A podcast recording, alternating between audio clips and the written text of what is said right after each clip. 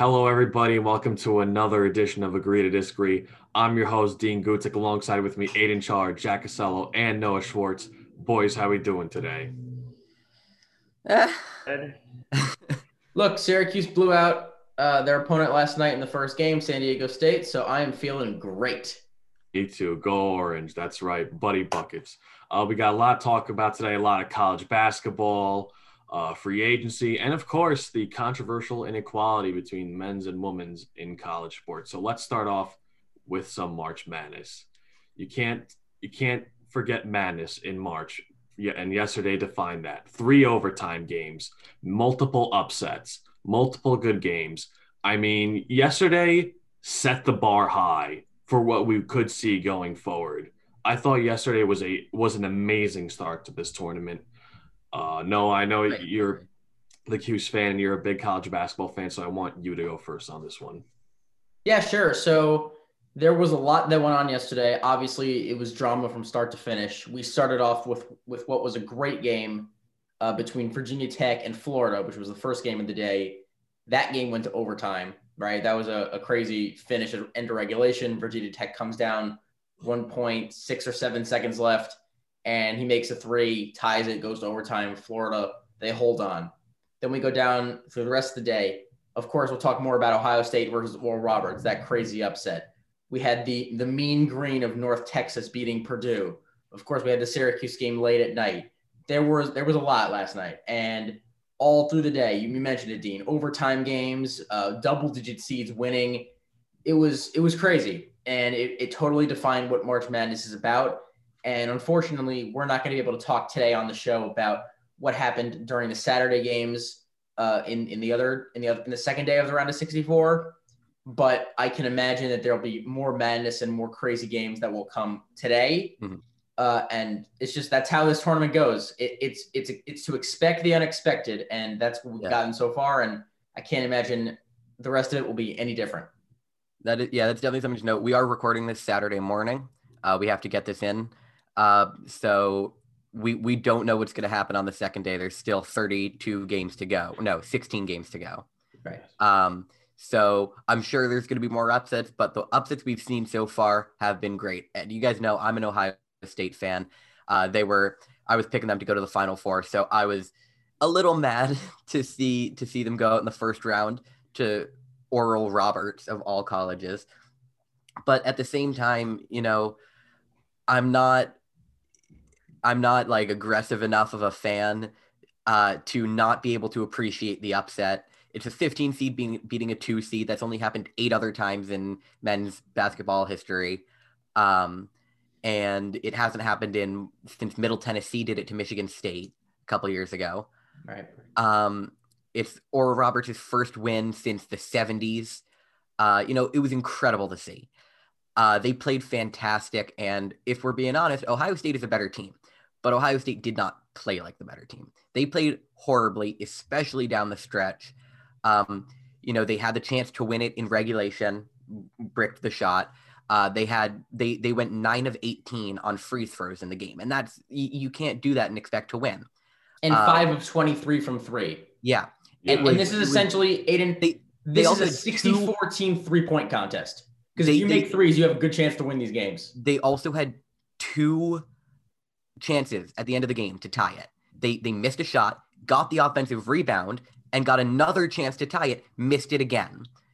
And so you know, it got to the point in overtime where I was just kind of like, let's go for the upset. Come on. Like let's just let's just see a Cinderella story. And now I'm yeah. going to be rooting for Oral Roberts. I want to see them go far. I think they could uh, challenge Florida. Um, I, I don't think it's unreasonable to see them winning another game. Uh, I would like to see it. I'm hoping for it. I don't know. In terms of the other upsets, I'm really mad.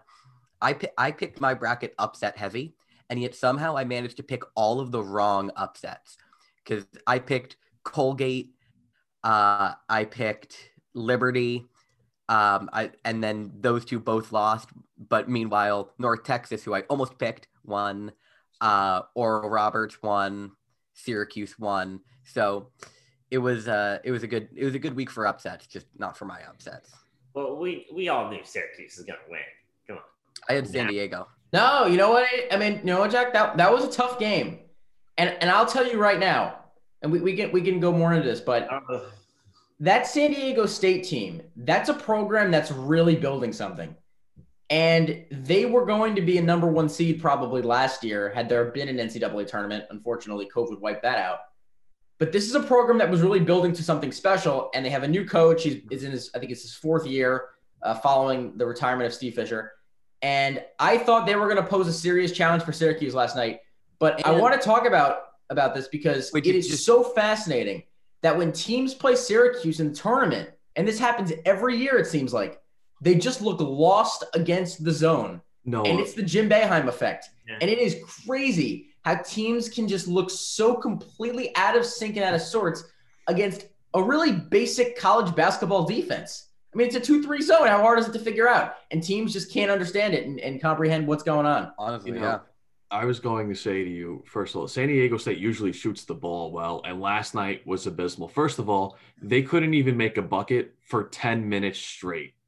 18 Not only 0 run for Syracuse to end the first half. And, yeah, and, twen- and tw- on well, that, 18 and 0 run to end the first half, and then they scored two points to begin the second half. And, you know, I talked about this last night with a friend of mine. I was like, shots that Syracuse somewhat misses in the regular season. Now they're making left and right. The 2 3 zone is all over San Diego State's like these guys were, in the words of the video game NBA Jam, he's on fire. And Syracuse was the definition of on fire last night, especially Buddy Boeheim, who Yeah. that logo shot was unbelievable. yeah. I want to say this. I said Um, this in our chat last night. Buddy, Buddy is the next Duncan Robinson. he might be. He might be. I I just think can't miss. you know, it's it's it's when you look at that game, uh, San Diego State, like you said, Dean, uh, didn't score for 10 minutes. Syracuse scored 18 unanswered to end the first half, and then San Diego State ended up losing by 16. So had that run not happened, this is a different game. Obviously, um, Syracuse played better at the end of that first half, uh, but for for the way that the score looks, I don't think it fully reflects the way that the game was played by San Diego State they fought hard in the second half. They scored 44 points in the second half. That's impressive to do. Um, Yeah, but they made But a bunch just- of threes at the end. The, But it that was was not a as lot of close as the garbage final time score points. it just it just so happened that they couldn't that they they got absolutely shut down at the end of the first half, and that that was really what lost it for them. Yeah, you know, they couldn't make their shots. There was even a stat at halftime. They were seven for 23. They not only was this their lowest percentage in scoring, it was the lowest points they've scored at the half. San Diego State easily played their worst game of the year, and nonetheless at the worst time possible, because that's not that's not a game you want to lose, and that's not a it- you don't want to have that performance at this time of the year in March. Um, And, and from their best Syracuse- players too, Dean. yeah, Matt they- Mitchell was their leading scorer, was one of nine from the three point line last night. They And it's could times not. like I really wonder how how the uh, tournament would have gone last year because last year San Diego State was a one seed. Yep. You know, they they they might have been like the one seed. Who knows? Um, and it was and and then they dropped off this year to down to a six. Uh, could they have won the championship last year? Who knows? This team definitely not. No. Yeah, I, I was surprised by how it went. I, I really was. And and 14 wins to end the regular season in a row for San Diego State. I under I, I knew that Jim Boeheim would put a game plan together coming into this game that would allow Syracuse to have its best chance to win. But if we're just talking about talent, guys, I mean, San Boeheim- Diego State Boeheim's might be the more talented team. Yeah, but it just didn't look that way based on, as I said before, the Jim Boeheim effect. He he's a, he's brilliant. I mean, he is he's the master, and he has completely revolutionized college basketball in terms of the way defense is played with that three two three zone, and and that's how it went last night. And and by the way, they have West Virginia on Sunday. They're a really good team, a three seed, and a team that that Bob Huggins has really put together nicely. But if Syracuse comes together and, and plays a similar fashion of the way they did last night tomorrow, and they play good defense again, they've got another chance to win a game because I I could see them as a second weekend team uh, if they if they just continue to play the way they've been playing. I mean, you're not going to shoot 15 of 27 from three every night. That's probably not going to happen. But if you can just make enough shots and p- play good enough defense like they did last night, only allowing 62, and a lot of those came at the end of the game when it was basically decided already. Syracuse can win another game, and I'm going to pick them right now. I think they're I think they're going to do it. I thought a big X factor. I think it's had- possible, Yeah, uh, definitely. I thought but a I'm, I'm not picking it. I'm not counting on it personally. Really? Go ahead, Jack. What, what were you going to say? I thought a big X factor for Syracuse was uh, Joe Girard. He really came out of a slump. It seemed like I don't know. I thought he shot the ball well yesterday. I feel like he hasn't been shooting the ball well this season. So to take a little pressure off of Buddy, like when Buddy when they collapse on Buddy, he throws it away, and then the open guy hits the shot. That's gonna be huge, and that's gonna be a big part of Syracuse's success. Yeah, it wasn't sure. just Boeheim. I thought, I thought Dolezaj played a very solid game for Syracuse. Edwards, Braswell, you know, for the chase down block. Um, I know, no, you have, you also had LeBron vibes when you saw that. It was in the Oh, first yes, all, I it was an did. amazing Jari Richmond, block. baby. The Syracuse defense, it was all about grit and hustle and bringing your own guts, and that's exactly what they did last night. Mhm. Uh, everything that went right, that had to go right for Syracuse, went right. There was many outcomes I, I thought of, and this was definitely not one of them. Nowhere near one of them, and Syracuse Yeah. just did everything And right. con- congratulations to them. They've they've had a tough time in sports recently. So Yeah. How about uh, how about this uh, this really interesting game between Arkansas and Colgate? It's another local team uh, in terms of upstate New York. Colgate was right in this game, guys. They had it. it was And it was Colgate's game to lose. Colgate is the better team between these two, Toothpaste Um, company isn't happy. and and they just collapsed in the second half. They they collapsed at the end of the first half. Same exact thing as as San Diego State. Uh, Arkansas went on a 17 to oh- 17 to 0 run uh, to end the first half. You can't give up that and expect to win. Uh, Colgate was prepped to go into the half up by, you know, 15 points. And then they went in down by 3. So that was that was where it started to fall apart. I think Colgate could have and should have won that game.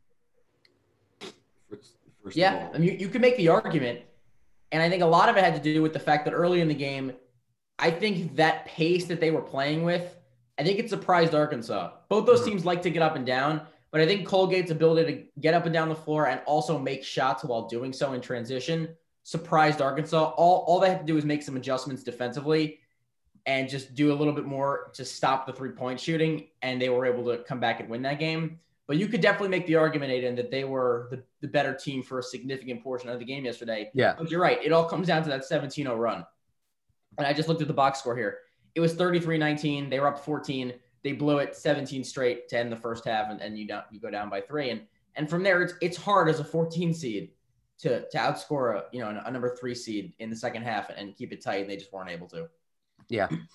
I, I I mean I think it was it was impressive uh to see Colgate even, you know, fight for it. To to see to see that, you know, a 14 seed was in it against a 3. God. Uh, I I'm just I'm just disappointed I picked all the wrong upsets. you know, I meant I was going to say, you know, first of all, Colgate, these guys were shooting, I believe, 47% from three on the season. And on, at one point in the first half, it looked like that, except more. Colgate was shooting lights out left and right. Uh, I started to regret my pick a little bit, and I was scared that Arkansas was done. And then the layup at the end of the first half to go up three really changed the momentum of that Arkansas game.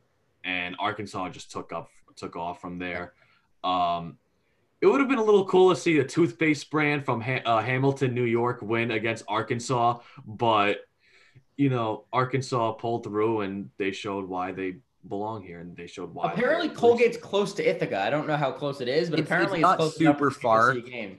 They're they're in they're in the same region. They're upstate. Right. Nice. Yeah. You know, here here's the craziest thing. There are 20 million brackets uh, submitted through apps this year. 20 million. 127 are perfect Through one day. through one day. 120. Most of that is thanks to Oral Roberts. I think it was something like 5 million were busted by that game alone. Um, 95% of people picked Ohio Yeah. State to win. Yeah. so it's One person in our bracket picked Oral Roberts. um the yeah the people that picked oral roberts were doing it on a whim you know Yeah. Yeah. um it's it's it's crazy uh but yeah, the, this this is this is a similar similar situation to 2018, I think, when uh, UMBC upset UVA uh, and basically destroyed every single perfect bracket. Um, you know, and it, it's going to be the same kind of year. The, the the winning bracket this year is not going to have all four Final Four teams. Oh yeah. No, probably not. Well, I mean, maybe in some cases, but not maybe, in every maybe. case.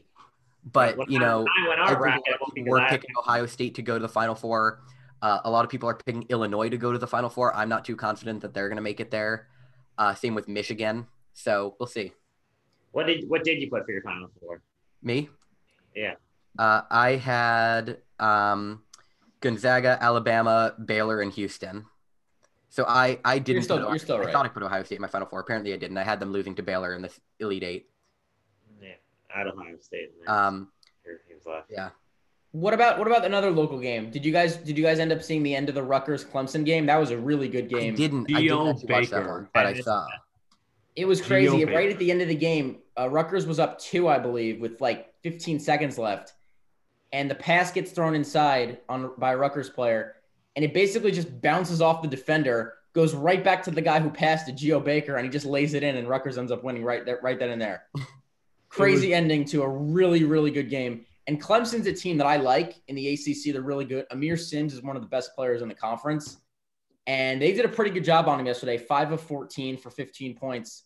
Uh, and, and honestly, Rutgers didn't get contributions from all their stars. Ron Harper Jr. only had 10, but they held on. And it's the first win for the Crimson Tide, or uh, for the um for the Scarlet Knights. Scar- why am I thinking Alabama? For the Scarlet Knights since what was it, 1983? I think it was. Something like the Rutgers is another team. Rutgers is another team time. like Syracuse. They've not had a lot of success recently, so it's nice to see them uh, at least winning a game. Yeah, yeah. for sure. And, and Steve I'm really- done a great job as the coach there. I'm gonna be honest. I have I have Houston winning this next matchup, but I'm really excited to see Rutgers versus Houston. Rutgers can win this game. Hope Rutgers wins. It's not completely out of the question. I think they looked very good against a good Clemson team, um, and it was a close game. But and and I, I I'm not completely counting them out. That then that Houston's been playing like a one seed, so I wouldn't count them out either. And I mentioned Harper Jr., obviously the son of the former teammate of Michael Jordan. He only had 10 yesterday, I said, but I watched him play against Syracuse early in the season, and he absolutely dominated them for 40 minutes. He is one of the better players in the Big Ten. If he plays up to his potential and he starts making shots, he was 0 6 from 3 yesterday, they could pose a serious threat because when you have a, a, a true star like that in, in an NCAA tournament game, you're always dangerous and you're always in it, mm-hmm. no matter what happens. So right. I, I could see Rutgers possibly pulling off the upset. And wouldn't it be crazy? 38 Yeah. years, no wins. All of a sudden, they go right to the second weekend in their first trip back. It Sure. would be a good story. Also, I just want to talk real quick, uh, unless you guys have anything more you want to talk about the men's bracket. No, go ahead, just Aidan. gonna a- I just gonna wanted- What guy, I just wanna know- Do you guys? Oh, no, no, go go ahead, Dean. I was gonna say, what game do you guys look forward to? What upset do you guys have Because the Sa- Sa- Saturday bar or set Friday. Now, what upset could you see today? Are we talking about the Saturday Saturday. games or the Sunday. Sunday games? Today's games. Today's games. Today's. So the, the Saturday games, I'm looking for you my guys main will know whether or not we're right or wrong by by the time you listen to this. Yeah, we but- won't know. We won't Right. know. But I'm gonna go with my man, the, one of the best Knicks ever, Patrick Ewing, and his Georgetown Hoyas to pull off an upset today. Ooh, I like it. Um, I think my my pick, the one I'm most confident in, I'm going Ohio over Virginia. Uh, I have Ohio going to my Sweet 16, um, so I really need that one. Um, that and I'm excited to see that one. I'm going to be making sure to put that one on 7:15. For me, it would have to be UCLA to beat BYU. I, I I- said this from the beginning. I think BYU was the most overseeded team in the field. I do not think they're six seed. They're they're that good. Um, I mean, they're they're they're a decent team. They have talent. Matt Haarms is a, is a terrific big guy, former uh, Purdue center, and he transferred there. But I just think UCLA is going to be too much. I really like the way they played against Michigan State in that first four game a couple days ago, and they have some momentum now. It's their second game already. I think they're going to win as an as an 11 seed, beating a six.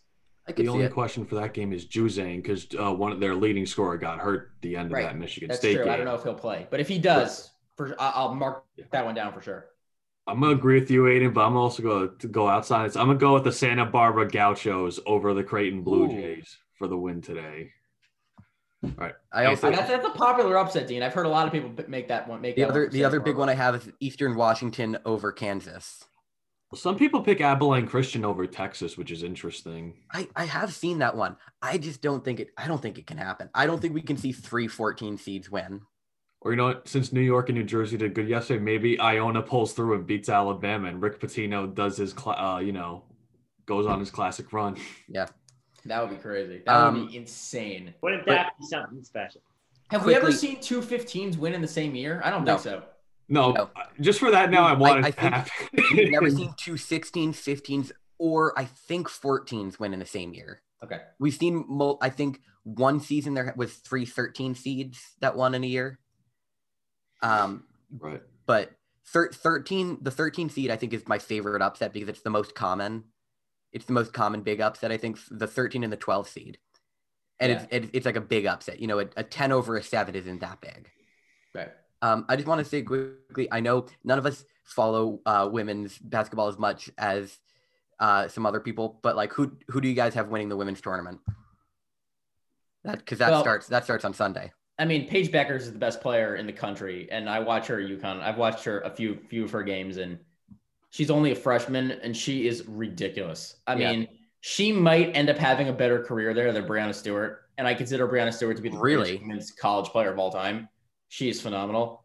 Uh, but Paige Bueckers might end up being better than her if you just watch her play. Her shot making, her ability to to just do whatever she wants on offense, it's crazy. She's only a freshman, but I'm going to pick UConn. Uh, how could I pick against them? They're the best program, and Yeah. I love I love Geno Auriemma. He, he's the best. Yeah, I gotta go UConn. Yep. UConn. I- I like Stanford personally, but my my the bracket that I'm banking on is the one that has UConn winning. yeah. I think they're they're like a Final Four lock. It's just a matter of Yeah, who they actually end up winning it's the whole thing. It's like you know, you you UConn is like the Duke of women's basketball. yeah. You know, no, they're Obviously- beyond Duke. They're way beyond Duke. Yeah, okay, maybe not the Duke, maybe like the UNC. Just just the, the perennial locks to at least make the final four. Obviously not this year, but Yeah. Honestly, you could say that they're like the Gonzaga of women's basketball. yeah, maybe. 'Cause they don't even lose any games. The recent Gonzaga, the recent Gonzaga, because Right. they. Uh, Dean, what about you? I said, I said UConn. You gone? We're going to take a little break. We'll be right back with some NFL free agency discussion. Hey besties, if you love VIC radio as much as we do, you want to know what's going on in the studio, or you want to stay in the VIC loop, why not follow us on our Twitter at VIC Radio and our Instagram, which is also at VIC Radio. Keep listening to the best of what's next, your favorite indie music station. Hello, everybody, and welcome back to Agree to Disagree. We're going to talk some NFL free agency, or as Aidan called it the other day, or uh, Jack, the Bill Belichick spending spree. Um, It's not me. I wish I I wish that was me. That's a good one. That was me. Jack. Um, so a lot has happened over the past few days. The wide receiver market has somewhat slowed down, but now it's picked up. Same with the running back market this past few days or two, um, such as Kenyan Drake going to the Raiders, Corey Davis going to your New York Jets. Uh, a lot of interesting moves have happened. Uh, I want to get your guys' thoughts. What move stood out to you the most these past few days? Um, I I think stood out for for a good reason. I have I have two. One that stood out for a good Yes. reason. One that stood out for a bad reason. Stood out for a bad reason. Kenyan Drake to the Raiders. That makes no sense to me. Yeah, Absolutely no sense. That was one of the dumbest. I think Kenyan He- Drake. he's is a good player though. I think Kenyan Drake is a great running back, but Kenyan Drake is a starting running back. Uh, there are plenty of teams that need a running back more than the Raiders right now. They have one of the best young running backs in the la- in the game with Josh Jacobs. They don't need Kenyan Drake. Why spend money on him? And it's also not like he is a different type of player from Josh Jacobs. They're basically the same exact type of running back.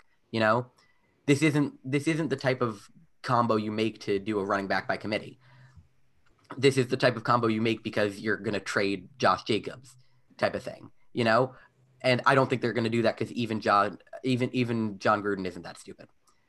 Um, the one that stood out to me for a good reason, I'm, I'm going, I'm skipping the ones that we already have covered on the show.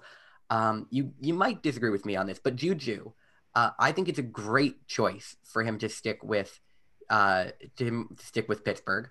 I wanted to see him go to the to the Ravens because I want to see the Ravens get some good wide receivers. But you know, Juju knows his his fans love him, uh, his team, his city loves him, and he's been getting he, he got better last season after having a pretty pretty bad uh, 2019 um, and he knows the system. He fits. He knows where he lies. He's still the guaranteed number one there. Um, and i think if he can pick up his act off the field you know just like caring less about tiktok and fortnite um, he's going to be an elite receiver uh, so i really really like that deal getting him for 8 million is a steal in my books. Yeah. Yeah. The, the only thing I'll say about that, Aidan, is this: it's only a one year thing. It's Mhm. essentially just a prove it deal. So if he if he has a big year, and let's say he does, somebody's gonna have to pay him the top line, top of the line receiver money. He like needs he's going to be 20 2018 million season. or something per season in a year from now as soon as he rebuilds his value and he, he i think he will He needs his 2018 season again. Yeah, for or something close to it For sure. But if he doesn't, Corvette, Corvette. All right, I'm just playing. Now, um, look, a couple moves that I liked. I really liked what the Cardinals were doing. They made some two two signings I really liked. I liked AJ Green signing there. Yes. A Yes. Great option off of DeAndre Hopkins. He's a big, he's a big vertical guy. I think he still has a lot of talent. I think the Bengals just didn't want to use him. They were kind of trying to go a new direction, in my in my opinion. I don't think they liked him. I think AJ Green still has plenty of game left in him. He could be a very reliable number two receiver, especially with DeAndre Hopkins, who's going to draw a lot of attention from the defense. When he's kind of the guy you're supposed to forget about, I think he could shine in that role. Another move that I really liked that the Cardinals made was signing center, uh, former Raiders center, all pro center Rodney Hudson. They really need to make that offensive line better so Kyler Murray has more time. Yeah. And that was a fantastic move. Fantastic move. He's a veteran. He, he can be a leader for all those guys on the O line. That, that was a great move. So really, two great moves to bolster the offense for the Arizona Cardinals. yeah i totally agree with you jack uh, for me i would stay within that division but pick a different team i would actually say and this is a very this has been some underrated moves here i actually like what seattle has done With Carson. Yeah, they now they did lose Shaquill Griffin in the back end of their defense, and that is a major loss. I have no idea how they replace him at their number one corner. But the fact is, they did replace him with Ahkello Witherspoon. He's decent. He's definitely not Griffin, but he's decent. And then on offense, I like what they did. They brought back Chris Carson. They added Gerald Everett, who is one of the most underrated offensive players in the entire league. I think I loved him with the Rams as tight end. He was the number two guy. I think he'll step in perfectly as the number one tight end with Seattle. And then they added Gabe Jackson, the former Pro Bowler offensive lineman with, with the Raiders. They can bring him in, and at least that solves one of their offensive line problems. They definitely have more, but they brought Ethan Pocic back to be their center too. So maybe the maybe the offensive line will be a little more sturdy than it was. And if anything, they just needed to impress and entice Russell Wilson to at least want to stay there for this season and maybe just for the future. Obviously, you got to work on that. But if they can at least make Russ happy for the for the time being, that definitely is a short term solution for them. And I think they definitely did so with these last few additions. And and I saw him tweet by the way. He did tweet yesterday, uh, congratulating Chris Carson on, on his new two year contract. So you know that Russell Wilson is happy that they're bringing his star running back uh, back for a couple more years. Yeah. I, I don't I, I don't want to think about what the Seahawks would have been without that without Chris Carson. It, Chris Carson is is not a uh, like incredible running back or anything like that, but he's good enough to the point where you want him on a team. And with, without a running back, that offense is flat. Russell Wilson is great, but he can't do it all alone. You guys, know what I really don't understand. There's been so many like notable good players who like could really be like the difference maker on like championship teams that are with the two biggest clown shows right now in the NFL. Why are the Texans and Eagles getting so many of these players that are so good? Like They got so- Anthony Harris yesterday. I know. for Jack. But what He's are we great. doing? I know. Why is he going there? Go somewhere And where who he did- fit. Who did the, the I Texans still got- Lindsay going to the Texans. That's what it was. Lindsay going to the Texans. Yeah, that I just. What are the Broncos thinking? That's what I want to know. Why are you letting go of Philip Lindsay? I like Melvin Gordon, man. Melvin Gordon is great. Philip Lindsay is just as good and Yeah. younger and It's Rolls cheaper. Royce time. And they still have Freeman, don't they? Hey, they should have got rid of Rolls- Royce Freeman. Rolls Royce isn't good. He's not good. He's awful. So that would be the team for me. Seattle would be would be the team I, I would pick. But again, they have a lot of work to do if they want to impress Russ. That, I mean, that's that's their number one goal. Yeah. For- How about you, Dean?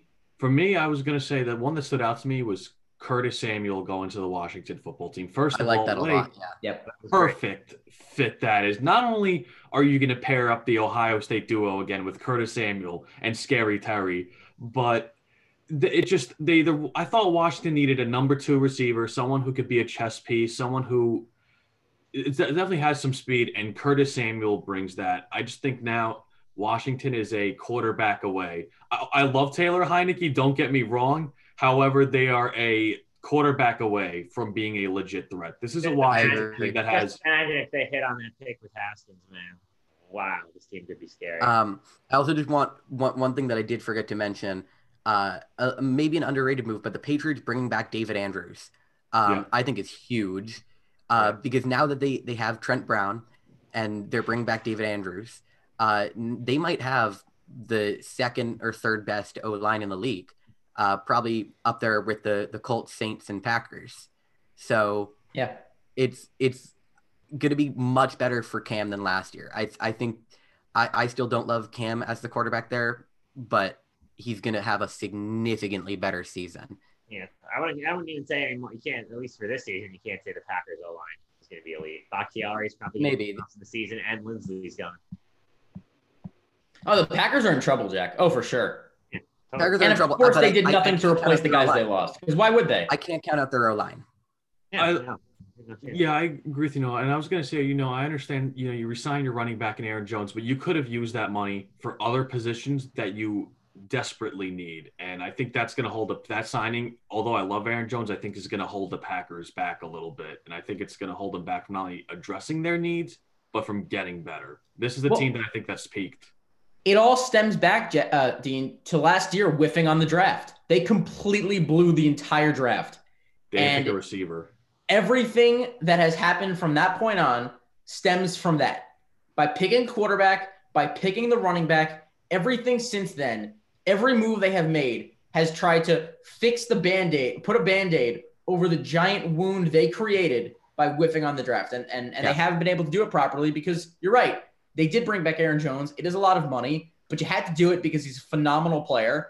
And now you And have now this you- AJ Dillon who's sitting there and it's like, well, what am I going to get in the game? And it's And like, that you're was not. millions of dollars that you don't have to spend on a wide receiver. There was such a big wide receiver market this year. Why did I not hear the Packers were involved in any of them? Nope, course not. none. Not a single report said the Packers were interested in Davis, in Juju, in Samuel, even in freaking Kendrick Bourne and No. um and Nelson Agholor. Agholor. Why? Why? They're Why going to end not? up with like Sammy Watkins or somebody. Watch. Like You They're gonna- they're- love, you just I think- that. I think they're going to end up with N'Keal Harry. I think the Patriots are going to trade N'Keal Harry there, and they're going to have him be the number two. Ugh, that would Oh, be God. disgrace. Please That don't. such a Packers move. That would be such a Packers move. And then you guys wonder why I complain about the Packers all the time, and this is why. Am I And not yet wrong? Somehow they're still going to make the freaking NFC Championship. Yeah. God, I hate that. Exactly. But you, you know, not to mention, and besides signing Aaron Jones, the cost was Corey Linsley going. And I told Jack this. Now their O line's going to get worse and worse. Aaron, you know, The Bakhtiari, no running back. First of all, running backs now are not only losing value, and I understand Aaron Jones is great, but you could always find a good good running back elsewhere, whether it's free agency, whether it's to draft. You, you and you know, it surprises me that they didn't even like uh, Aidan said that they don't. e- They're not even in the market for the receiver. Instead, you know, these receivers are going elsewhere. The Corey Davis goes to the Jets. Kenny Golladay maybe going to the Giants.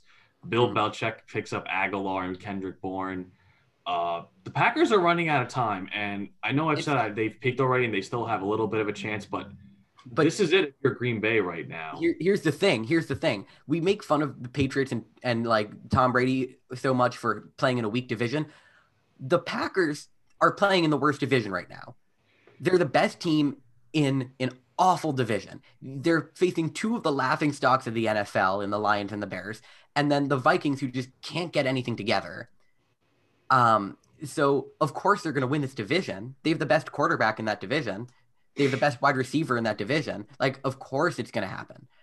But it's just they're they're going to get away with it. They're going to end up going, you know, 12 and 4, 13 and 3 uh by the skin of their teeth and people are going to be all, you know, the Packers are incredible. and they're going to be total frauds like they were the last couple of years. Yeah. Uh, it must exactly be nice for gonna Aaron. Rodgers. It must be nice for Aaron Rodgers to now play Andy Dalton twice a year. Yeah. Kirk Cousins seriously. twice a year, and now Jared Goff twice a year. But you know what's kind of sad? I, I bring this up again with the Packers. It's not only like this has happened once.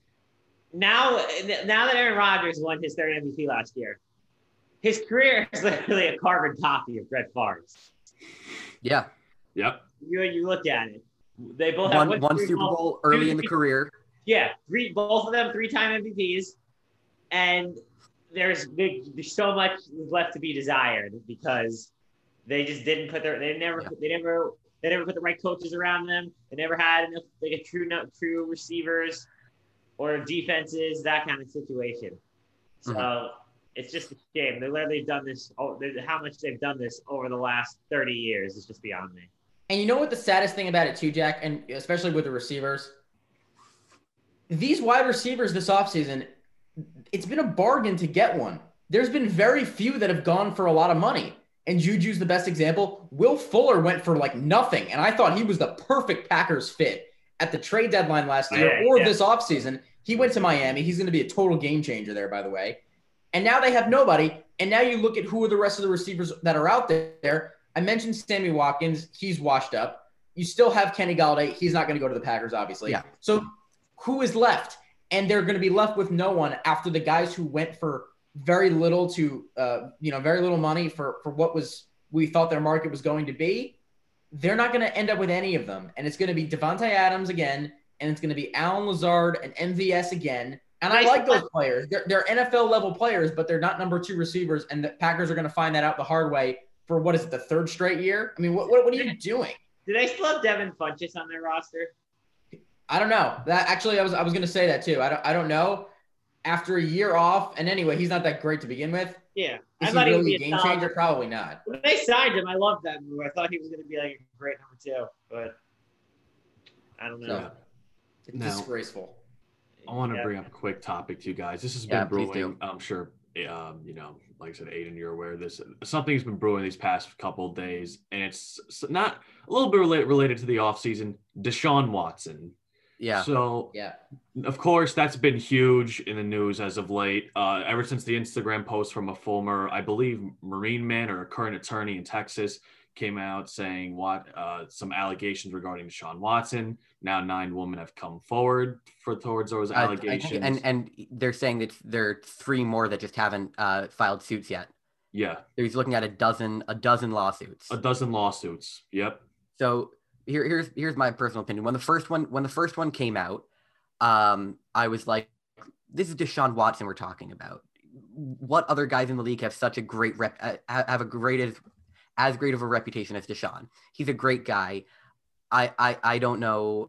I don't think this is a lie, but I think this might be a bit of a stretched truth. But then the second came out, and the third, and now we're at twelve cases allegedly.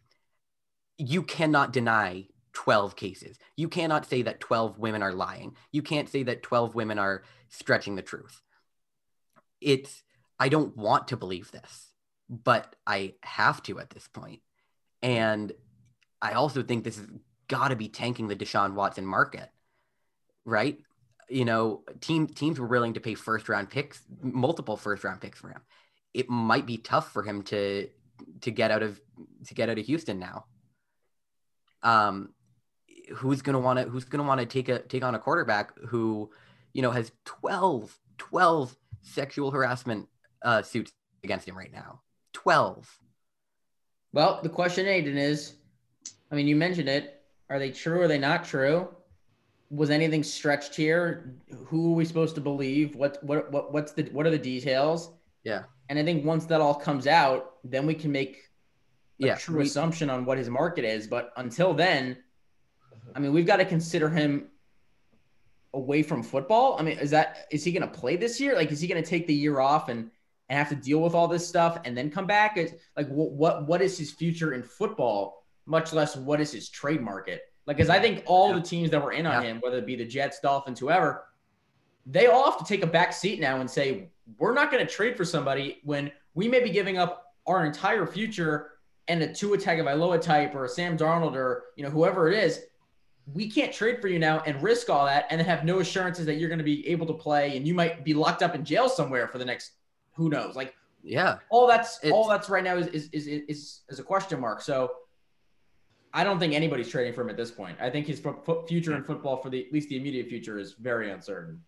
Yeah, Yeah. sure. Definitely agree Yeah. with that. It's a shame Uh, happening, especially at a time where it's very important to him. He's got to figure out what's next. Is he going to opt out? Is he going to be traded? Is he going to go back?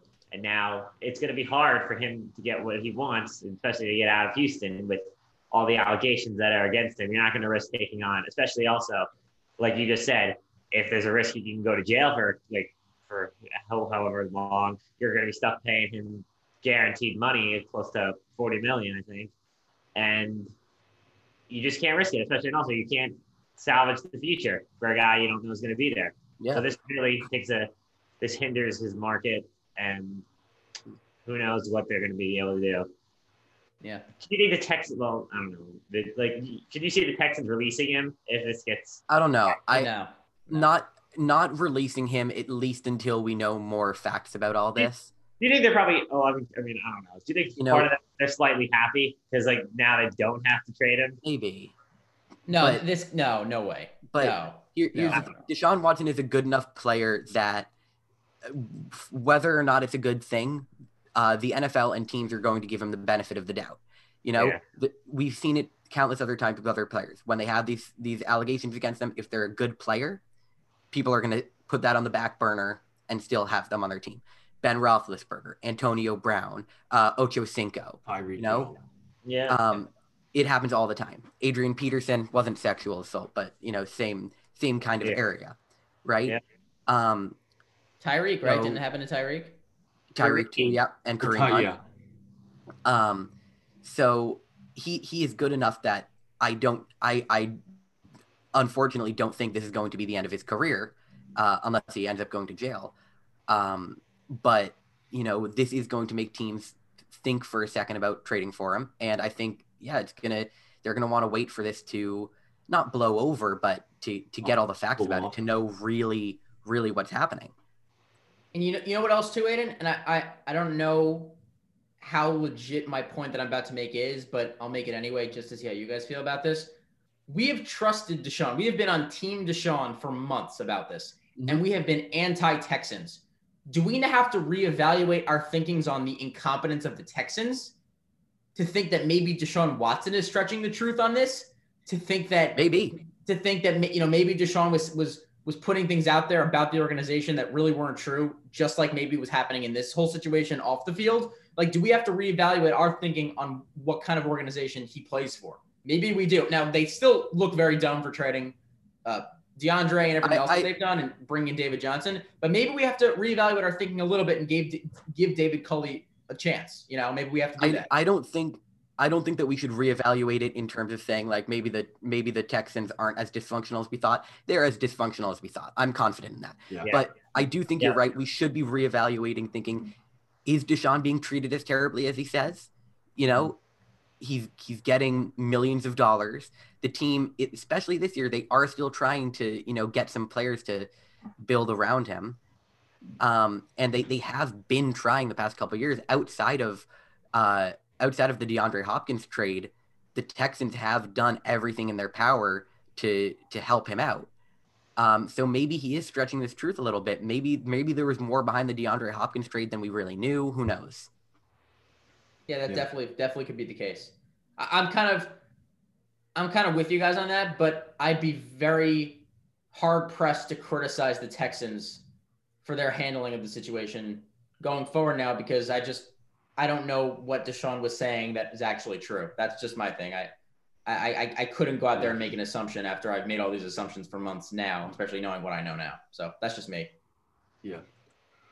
All right. Well, we are going to take a break. We will be right back.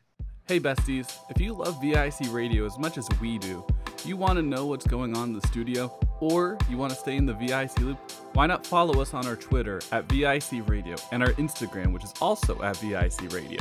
Keep listening to the best of what's next, your favorite indie music station.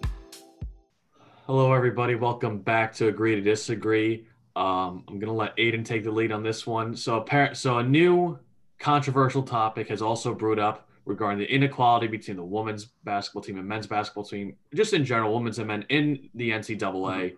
Aidan, take the floor. Yeah. So a couple days ago, obviously the men's and women's uh, tournaments are happening right now, or the women's is starting tomorrow, today when you guys are listening to this, and we we we know that women's sports aren't making as much money. We know that the NCAA is not putting as much money into women's sports as they are into men's, and that's one thing.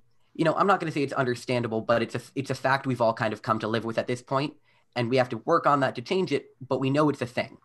Uh, but we've seen just how kind of blatant that sexism is and that bias is this year. A couple days ago, there were some pictures shared of the men's uh, weight room in the bubble versus the women's weight room. The men had this big warehouse with machines and weights and plenty of space and plenty of stuff to use, and the women had a single rack of weights, and that's all. Um, and the NCAA responded to that saying, uh, you know, this was not because of a lack of money, it was because of a lack of space. To which uh, an Oregon player, Sedona Prince, uh, replied with a video. She posted a TikTok showing that this is not a lack of space. There is more than enough space here uh, for them to give us a full weight room. And they just didn't.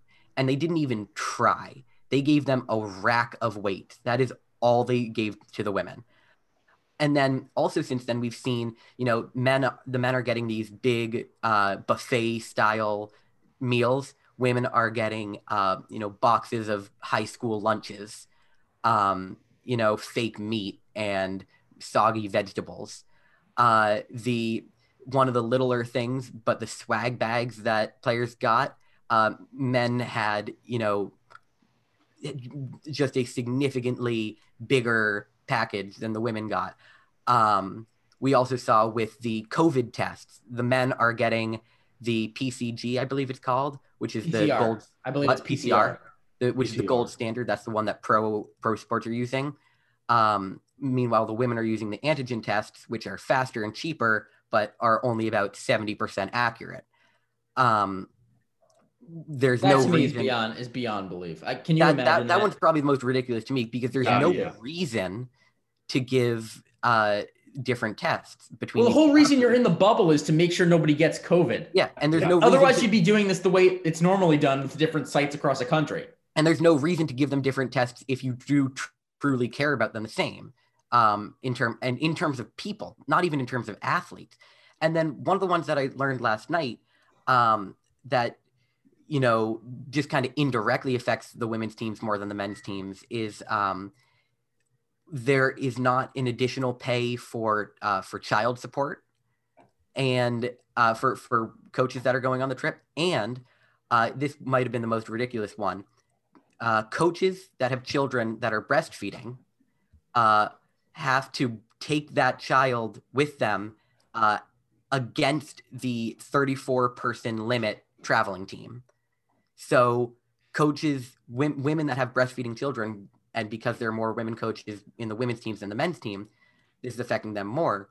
Women that have breastfeeding children have to either leave their child or leave a coach. They're being Or a forced- support staff person or somebody, or, not, or not just staff a person. coach. They're being forced to to to choose between the two of that, and that's not something that the NCAA should be making them choose between. You know, are are There, there should be an exception. What you're saying is there should be an exception for an infant or, or baby of some sort to come along with a trip and make that the 35th person. In Yeah. addition, I think it's a 34 person traveling party. Have Mhm. an additional exception for a baby or an infant, and then allow all the coaches and support staff to come along with the players. Yeah, and it to me it makes no sense any of this stuff because we we know the NCAA is sexist and we know they're going to put more money into the men's, but how stupid are they to make it this blatant?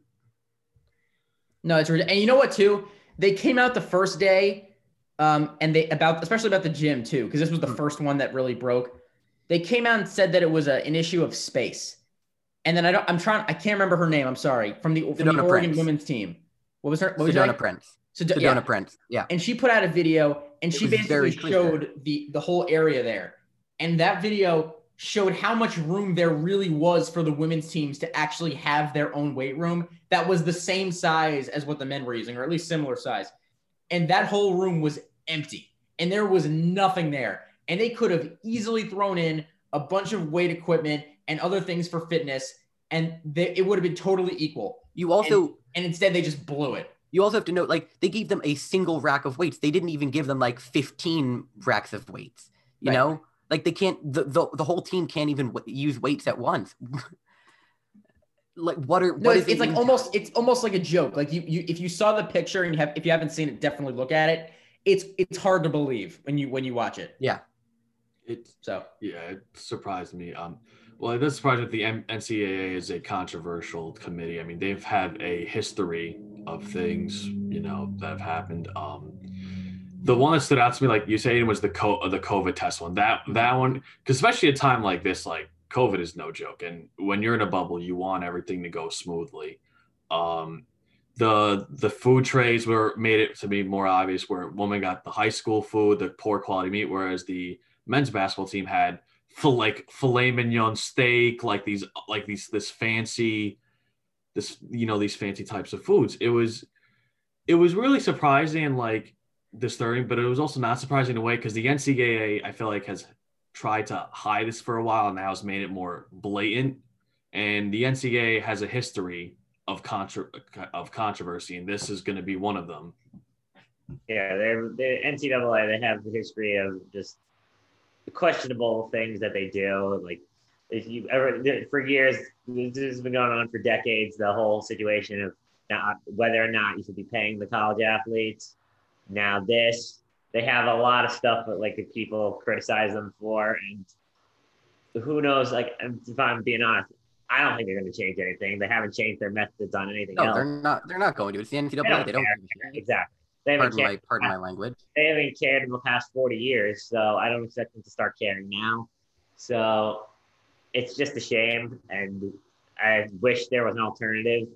Like, I mean, I've heard no, Noah and I discuss this, especially when it comes to at least men's college basketball. It's a dying industry.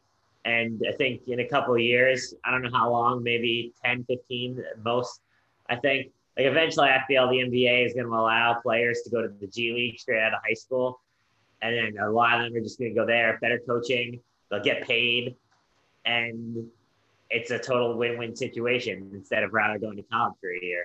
I could totally see that happening. Yeah, yeah, totally. and, and and they need to build on on the reputation they once had, Jack, Yeah, as totally. one of the great sports in this country. Right back when Patrick Ewing and Michael Jordan and guys like that were Yeah. Allen Because Iverson. that was the difference. Back then, it's like college. You actually got players. You built up a team. Like remember, like the Fab Five. Like something like that is never going to happen again. Because all these guys, all the, these great, great players, are never going to play together unless they're all happen to be in the same year. They're all ones and dones. And you're and you're driving away players when you put when when you have images come out like this. Yeah, And and I understand you don't pay the players, so by default you may drive some guys away that, that don't want to come play in college, and, and that's fine. I totally get that. But you need to do everything in your power as the NCAA now to entice guys to come and Mhm. play for at least a year for any college out there, whether it's an HBCU or a Duke or whoever. Like it doesn't matter. But you need to get guys nationally recognized in college basketball as much as you possibly can. And by having these sort of scandals, especially in 2021, where things can be easily posted on the internet and, and it, it's out there for people to see, men that are trying to fight for an equal society, just like the women out there are trying to do, when when images come out like this and you see one rack as opposed to 50 racks or one type of COVID test as opposed to another COVID test, you're telling players, both men and women, why the heck would I want to come and play for that organization, for any school? Because that's how they're going to treat me, or that's how they're going to treat the opposite uh, gender that plays right alongside me in, in March Madness. So just for me, I, I I think it's the stupidest thing, not just for the players to have to deal with this because they shouldn't have to, but for the NCAA's own mission and what they're about. Like what this does this does you no good. It doesn't do anything for you that's a positive. So why why even do it? Yeah, Yeah. you know, this is a little unrelated to college basketball, but there was a this was a Disney Plus movie called Safety. It was from a Clemson player. I'm sure maybe some of you guys have seen it. It's how- It made me see how poor the NCAA is. So, the, so one Clemson player had to because his mom was in rehab, he had to take sign custody to help take care of his brother.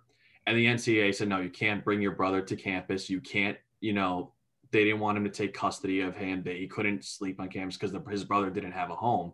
He had to appeal to the NCAA. The university was really afraid that he was going to lose the NCAA, but he was actually one of the first, the one of the few players that actually won his appeal. But the fact that you know, like the this showed me like the NCAA doesn't care about you, your personal life, what you believe in. All they care about is the money and what they money what that you're bringing in for everything. them. Yeah, exactly. They don't care. and and not paying you what you're worth in addition to Mhm. that. It's like Yeah. I compare this. I compare the situation. It's kind of like I'm, I'm just gonna compare it to the Knicks and like James Dolan, however he wants to sell the team. The only way change in anything the way they operate is going to be affected is once they start losing dollars.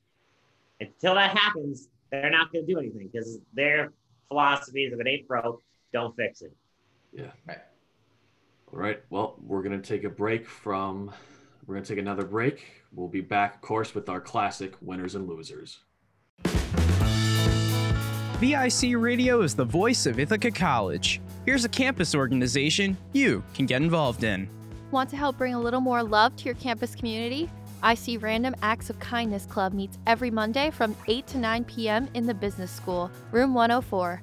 Stop by to socialize, participate in fun events, get creative, and be kind.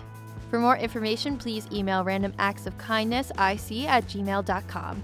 Want to get your organization's message on the air?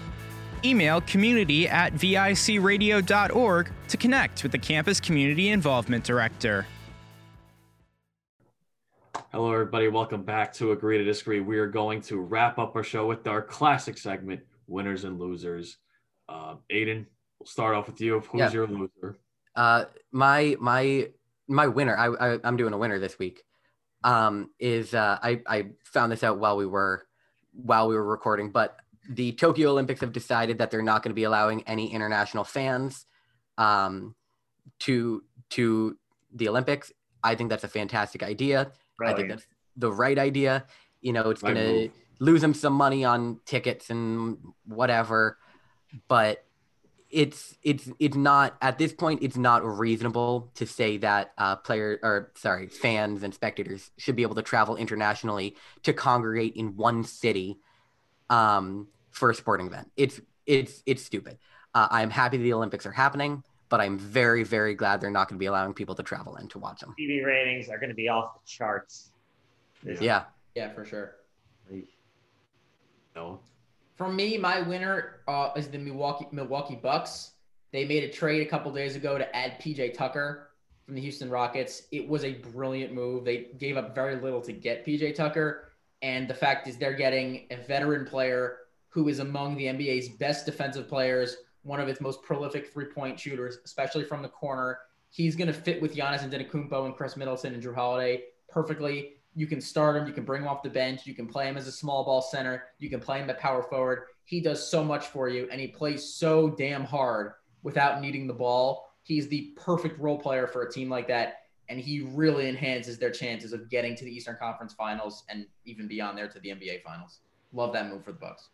Uh, Jack. Nice. Um, yeah, all right. I guess I'll go with a winner and a loser.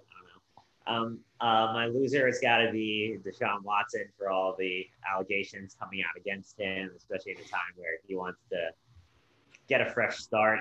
And it's going to be hard to do that now with all the allegations out there. Hopefully, hopefully this could all end up where it turns out nobody got hurt, nobody was, nobody was caused any harm, and he can get the fresh start that he wants.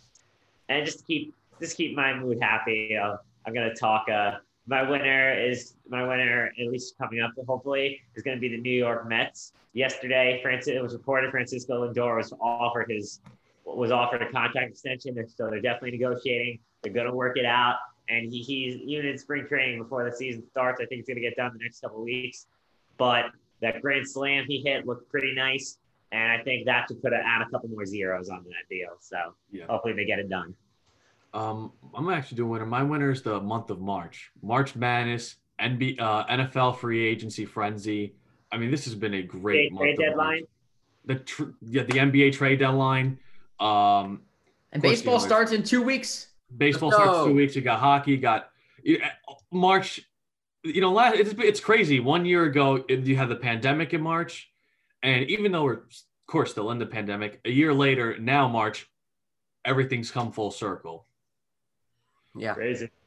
All right, everyone, that's going to do it for another. This has been another edition of Agree to Disagree. You can go follow us on Instagram, Twitter, Facebook, subscribe to us on YouTube, just go listen to us on Spotify, and listen to us on v- VIC Radio every morning, Sunday from 8 to 9 a.m. I'm Dean Gutic alongside with me, Aidan Charde, Noah Schwartz, and Jack Acello.